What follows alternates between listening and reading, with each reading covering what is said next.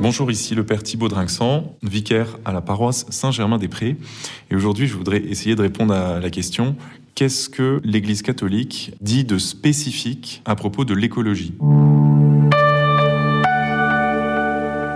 Alors l'écologie est un thème super à la mode.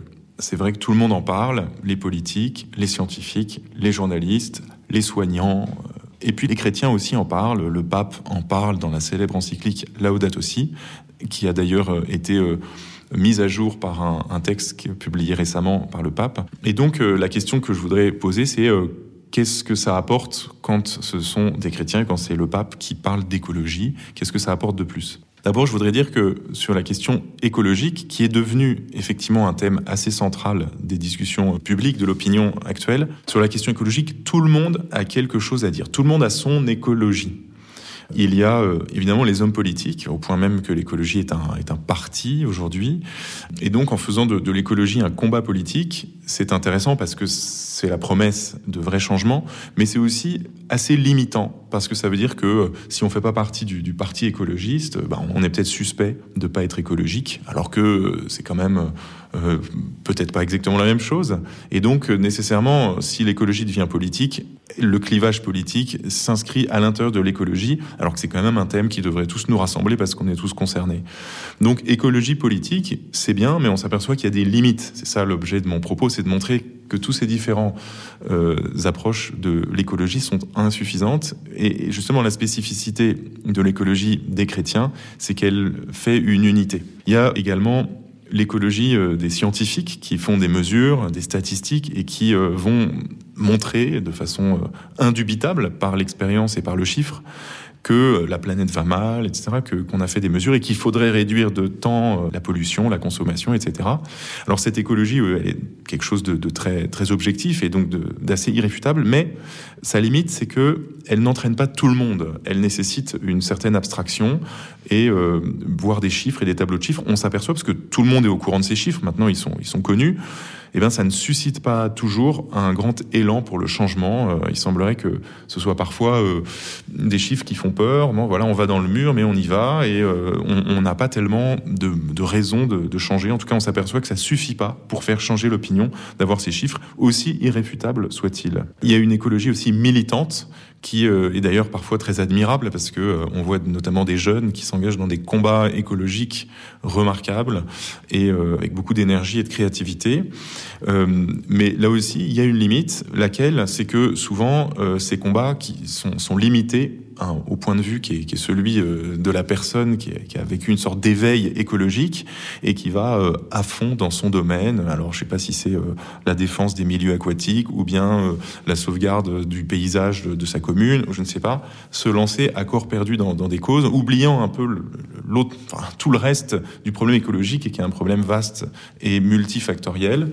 Donc ça, c'est le premier problème. Et puis le deuxième problème, en tout cas la deuxième limite de cette écologie militante, mais qui encore une fois est remarquable bonne en son premier mouvement, c'est qu'elle peut parfois tourner à l'amertume et à une forme de, de, repli sur soi. Bon, voilà, personne n'est ne, ne, vertueux, moi je le suis, alors je me replie sur euh, la petite communauté que je forme avec les personnes qui ont les mêmes convictions que moi, et on n'entraîne pas grand monde dans cette, dans cette voie-là si jamais euh, ça, reste un peu une écologie euh, militante.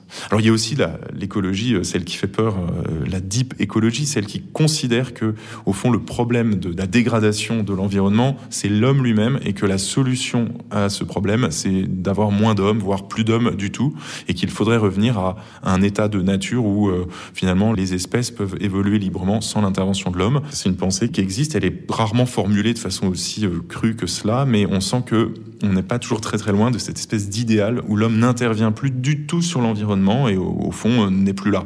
Parce qu'un homme ne peut pas vraiment vivre dans le monde sans intervenir sur le monde. Il va toujours forcément prélever, il va toujours consommer des éléments de la nature. Et donc cette écologie risque de devenir une écologie non humaine, ou en tout cas inhumaine. Et on voit que là, il y a carrément quelque chose d'effrayant pour ceux qui n'envisagent pas euh, encore de disparaître de cette terre. Alors face à toutes ces propositions qui, encore une fois, euh, euh, sont, sont, très légitimes et même nécessaires. Le pape François, d'ailleurs, euh, se fait vraiment l'écho de ces éléments-là. Il hein. faut voir combien il intègre les données scientifiques dans, dans ses écrits hein, pour, pour, faire un état des lieux précis. Il faut voir aussi comment il, il, souligne les belles initiatives qui peuvent se faire ici ou là. Mais le pape François nous dit, mais au fond, on a besoin de cette écologie intégrale, hein, écologie intégrale qui est promue par euh, la doctrine sociale de l'Église catholique. On en a besoin parce que cette écologie-là, sa définition, c'est qu'elle s'intéresse à tous les hommes et à tout l'homme. C'est-à-dire, elle n'exclut aucune dimension de notre humanité de l'écologie. Il ne s'agit pas juste de sauvegarder notre environnement naturel, la qualité de l'air qu'on respire ou bien la qualité de l'eau que l'on boit.